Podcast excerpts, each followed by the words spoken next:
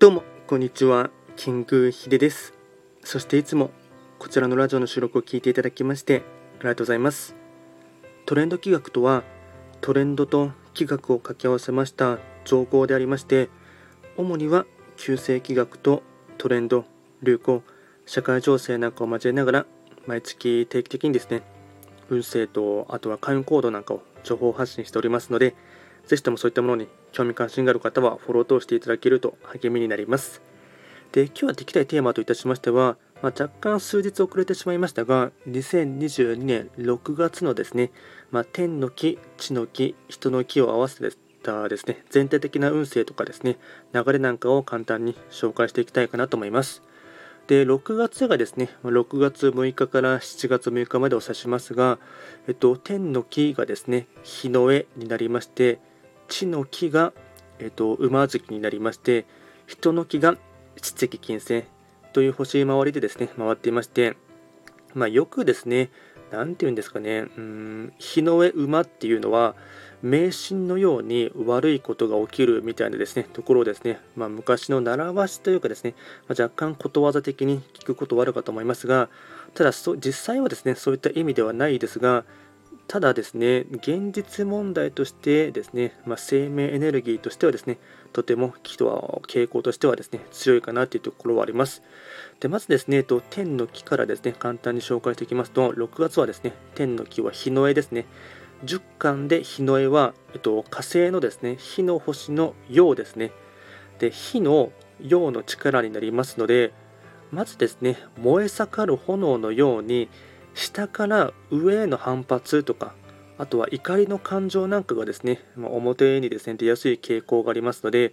まあ、そこから連想されるところとしてはですね、まあ、結構炎上することがですね人としてもですね多いかなと思います。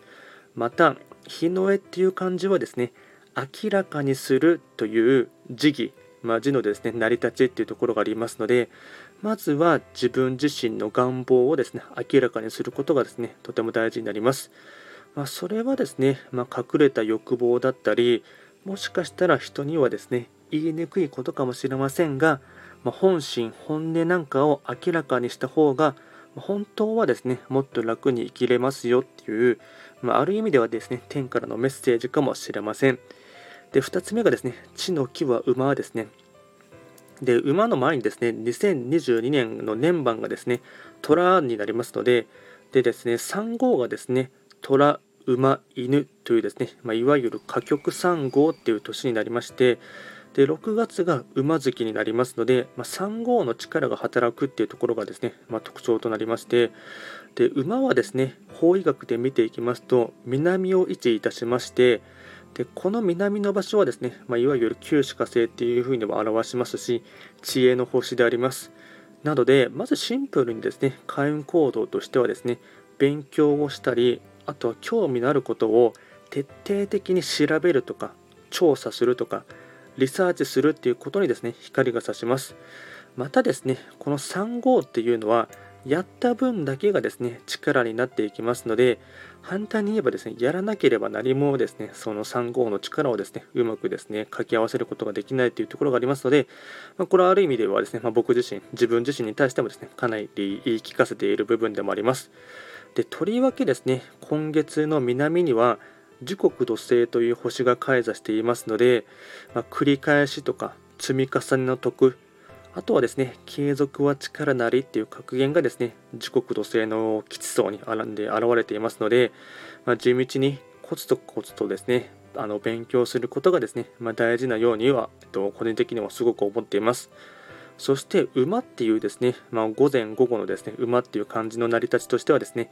問題に蓋をするっていう意味もですね、まあ、ある面では含まれていますので、まあ、人は誰しもですね臭いものには蓋をしたりあとはですね見て見ぬを見て見ぬふりをしてですね問題、課題なんかをですね置き去りにすることがですね多々あるかと思いますので、まあ、今月はですね、まあ、今までもたびたびやってきたですね蓋をしていたですね問題がやってきそうなところはですね、まあ、社会全体としてもですね現れてきそうです。で裏を返しますとその問題とかあとは課題とかをですね真剣に向き合うことが求められていきます。で3つ目の特徴としてはですね仁義まあ、人の木は七石金星で七石金星はですね経済やお金を担当いたしますしあとはですね感情面でいうと喜びとか楽しみをですね表現する星でありまして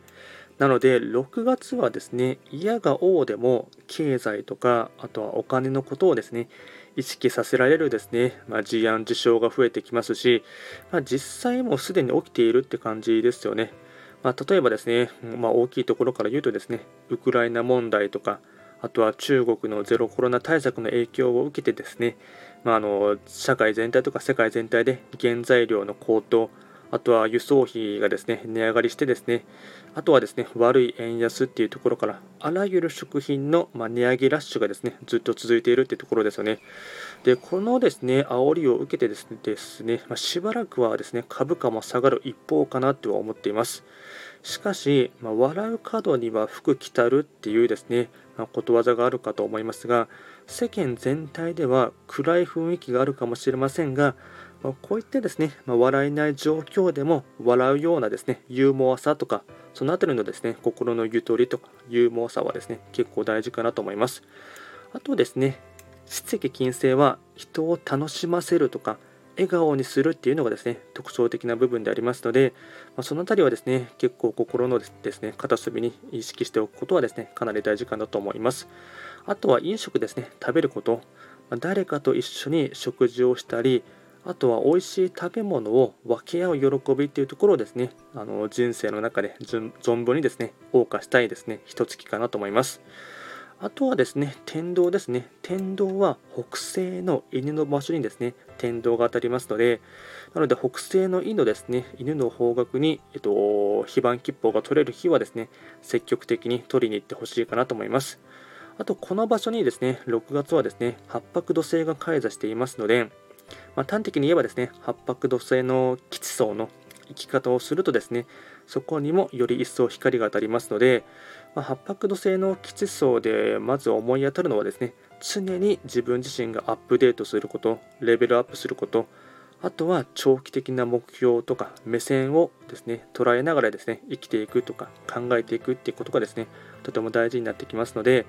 まあ、要はですね、常に自分自身に負荷を与えて成長することが大事なですね、行動指針というか考え方とか捉え方という部分にはなります。まあ、今回はですね、簡単にですね、まあ、ちょっと長くなったかもしれませんが、天の木、地の木、人の木を合わせてですね、6月全体の運勢、傾向なんかをですね、紹介いたしました。